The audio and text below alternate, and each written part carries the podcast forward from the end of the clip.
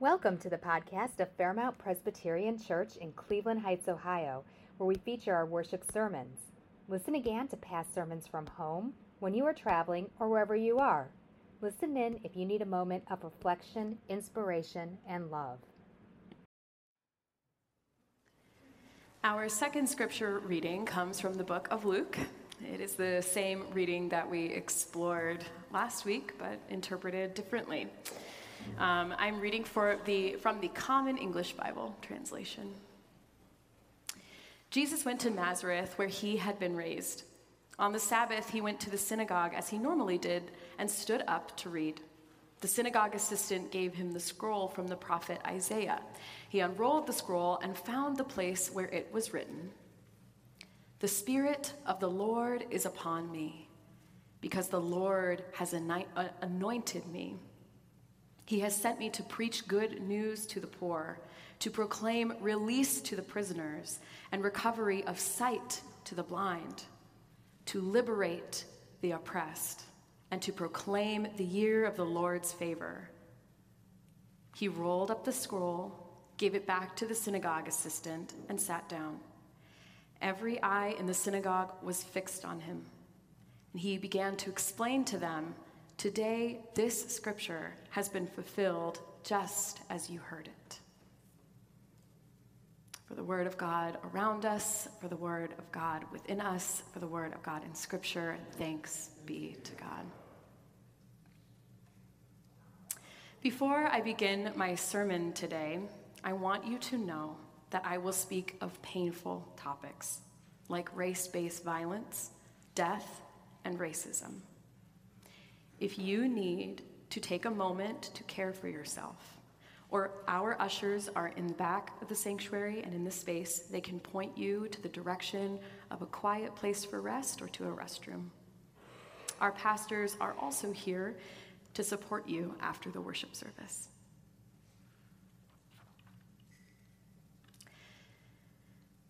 Anxious pre travel jitters coursed through my body, and my bags were half packed.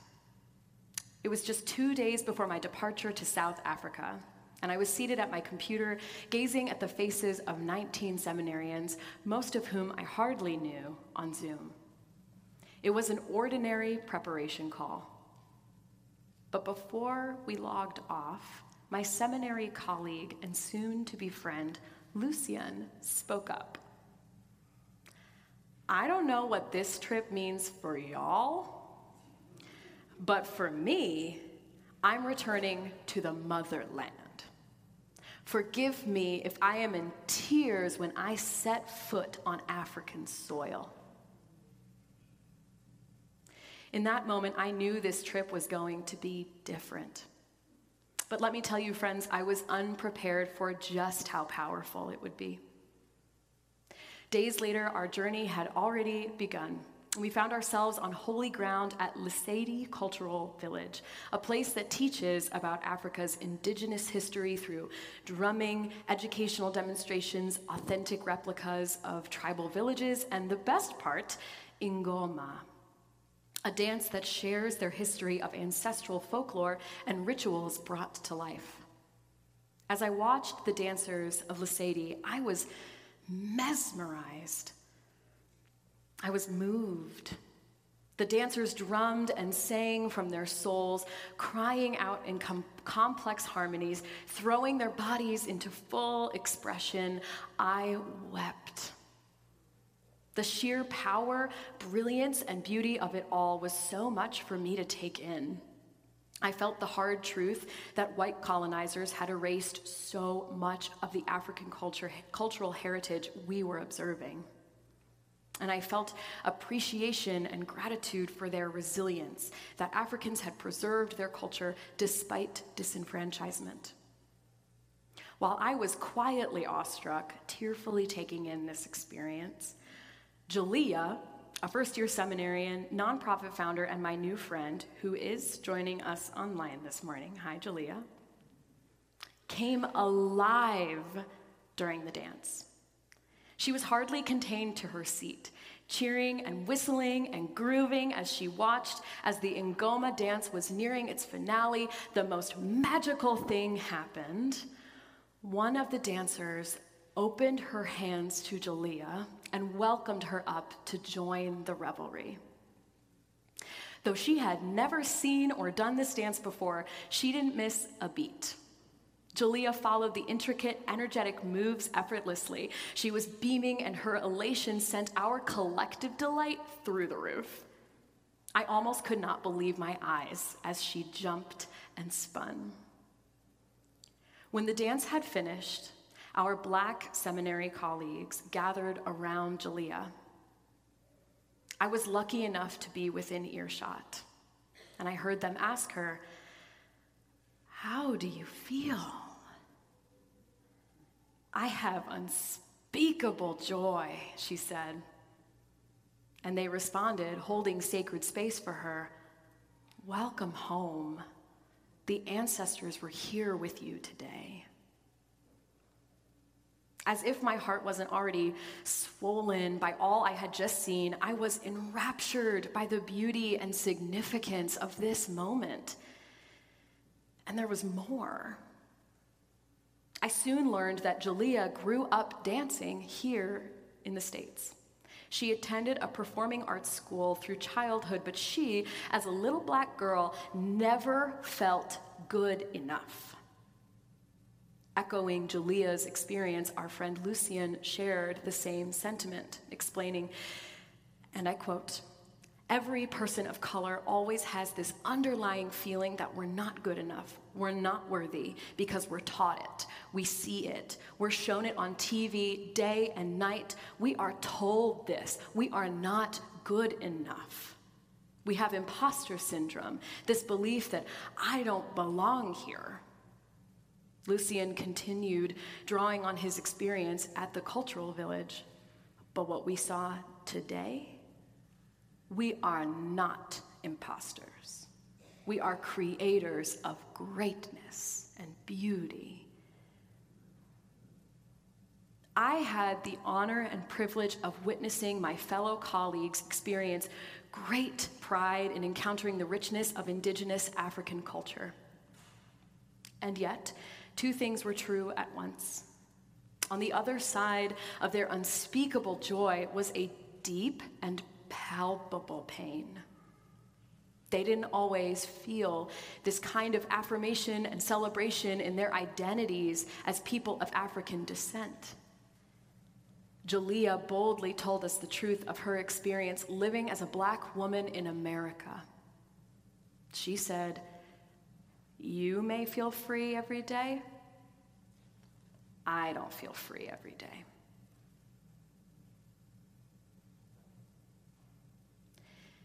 In our group of 20 graduate students, 12 students were white and eight were black. Of the eight black students, two were from other parts of Africa, and six were from various parts of the United States.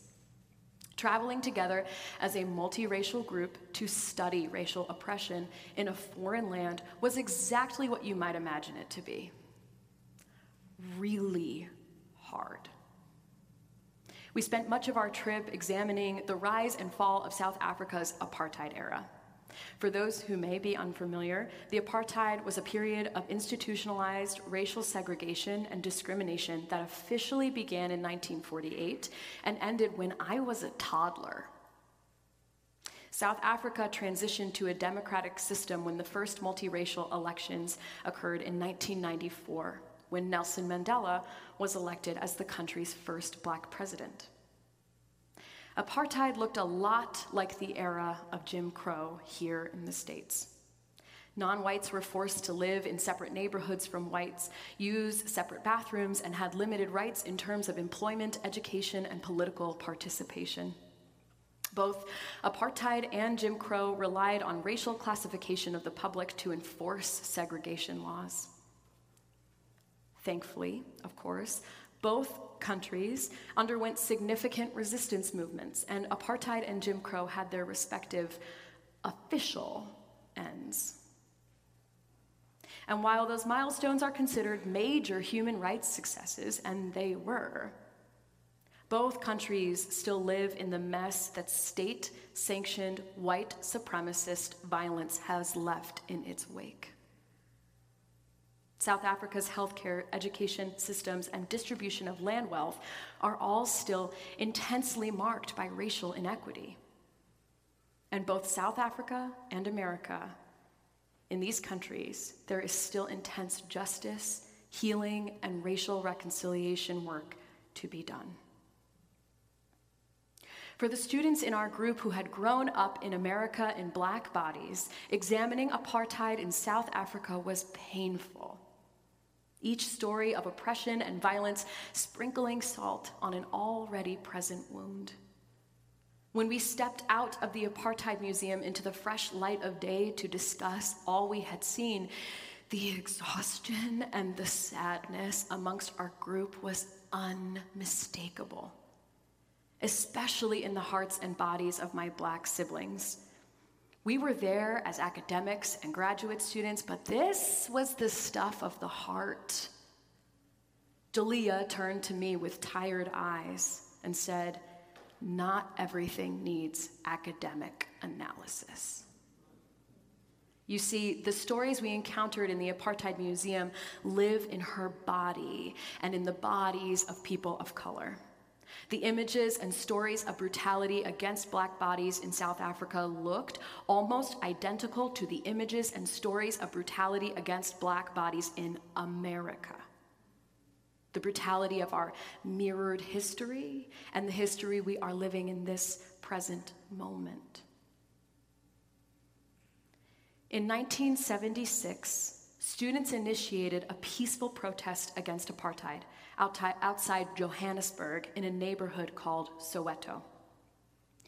The protest was met with police violence and is now a historical event known as the Soweto Student Uprisings. When the protest escalated into violence, thousands of students fled to a church to escape police bullets and tear gas. Police followed the students into the church, firing live ammunition. Look up. All of you, look up. They shot through the ceiling from helicopters. 48 years later, we worshiped in that very same church, and the bullet holes are still visible in the ceiling of the sanctuary to this day. We met with a woman named Antoinette Sithole, who, at the age of 16, joined the student protest with her 13 year old brother, Hector Pieterson. Hector was the first to be killed by police as the protest erupted.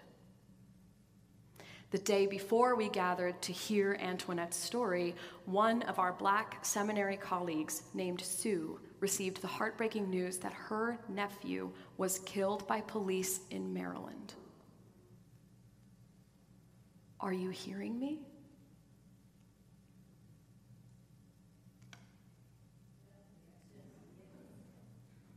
One day after Sue lost her nephew to police violence, she mustered up the courage and resilience to visit the Hector Pieterson and apartheid museums.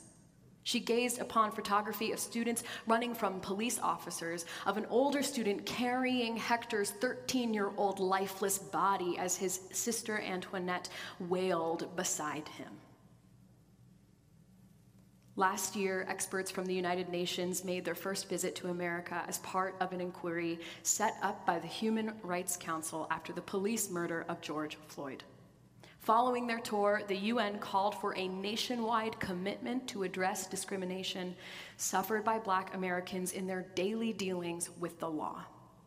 Dr. Tracie Keesee, one of the experts who conducted the visit, stated quote, in the US, racial inequity dates back to the very creation of this country, and there will be no quick fixes.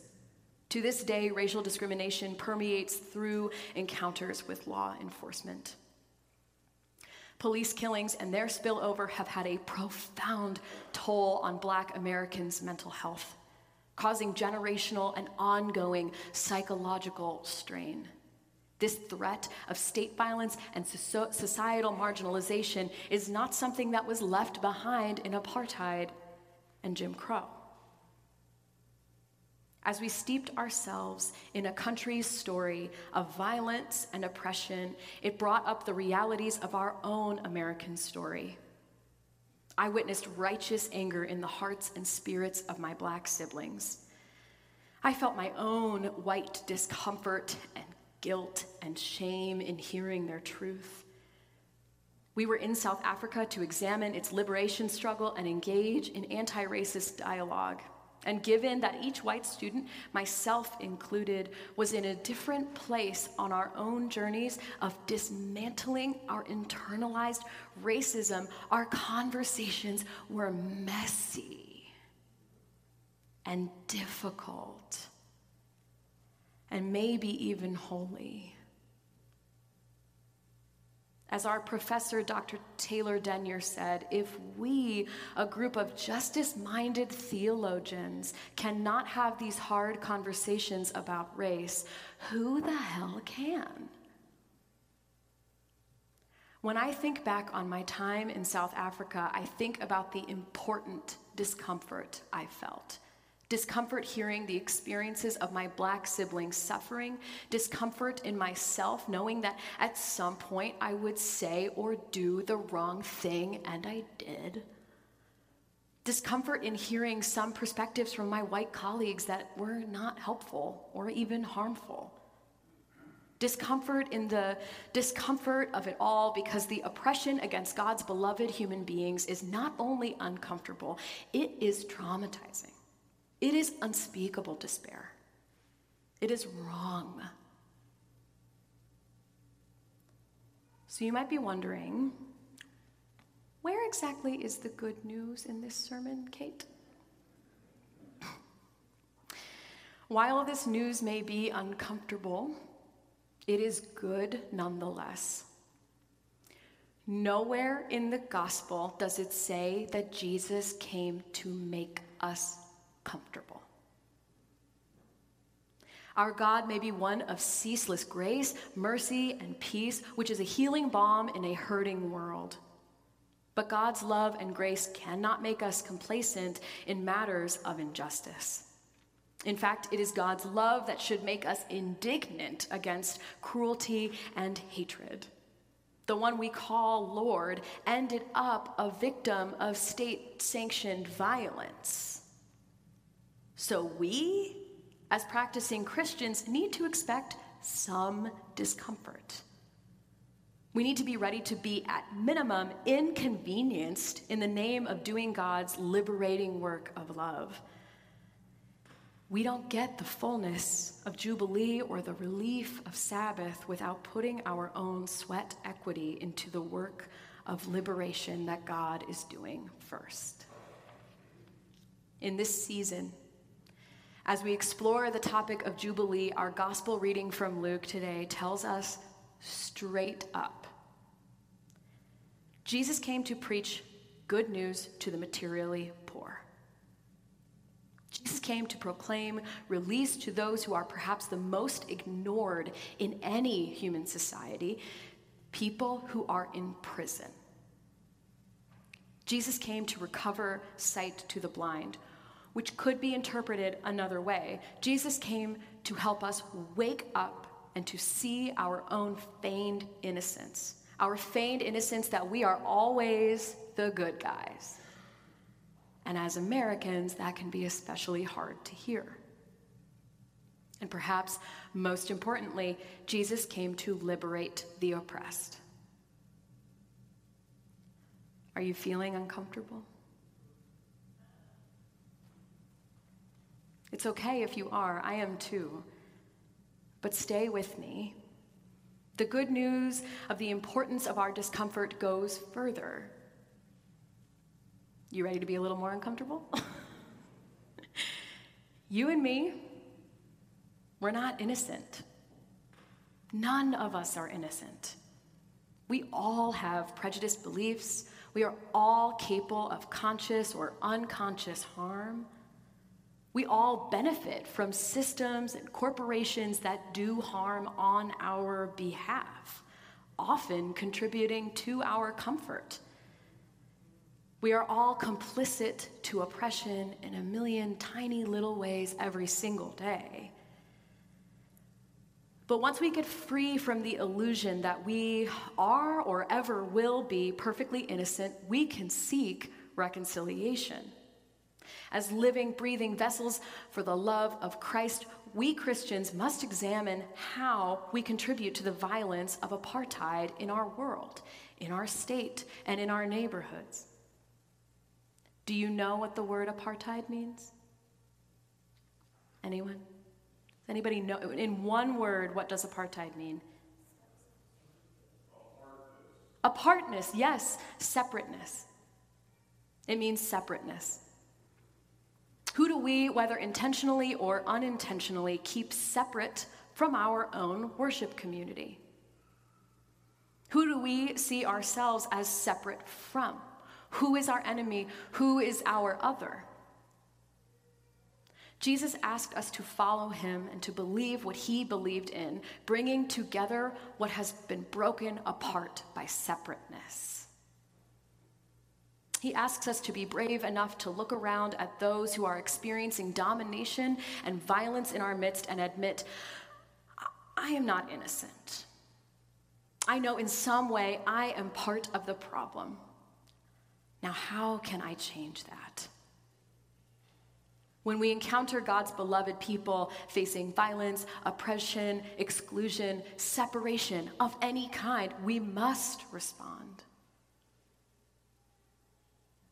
In that moment, when Jalea rose to join the dance, something happened that only God can facilitate reconciliation. Through the welcome of the Lesedi community, the Spirit revealed to her with every stomp and every shake that she has always been enough. She is a beloved child of God who deserves to be seen and loved exactly as she is. In joining the dancers at the village, she had a breakthrough. She could let go of the lie she had been told in America throughout her lifetime that she wasn't enough. Indeed, she is more than enough. You're more than enough, Jalea. Beloved, beautiful, and strong, a child of God, just like you and you and you and you and me. When we hear about a God who desires relief for the materially poor, freedom for those who are imprisoned, epiphany for those who could not see how they've wronged their neighbor, and liberation for the oppressed, we encounter a God who wants us to be released from the chains of separateness. We encounter Jesus who came to say, whatever separates one of us separates all of us we encounter a God who wants you to know the kind of unspeakable joy that Jalea encountered that day on the dance floor. A joy that only came from getting free from the belief that she was separate. A joy that came from returning to the truth that she is more than enough because she is and always will be God's beloved. Beliefs that keep us separate from one another and from the truth of our inherent worthiness come from systems that benefit from our disempowerment and shame. There are systems in this world that seek to strip people of their dignity, safety, and inherent value in the name of power and control. But Jesus? Invites us to follow him in his ongoing work of resistance to those forces. Jesus tells us that every single person who has ever faced oppression deserves that kind of dance floor liberation. The ultimate good news. The ultimate good news.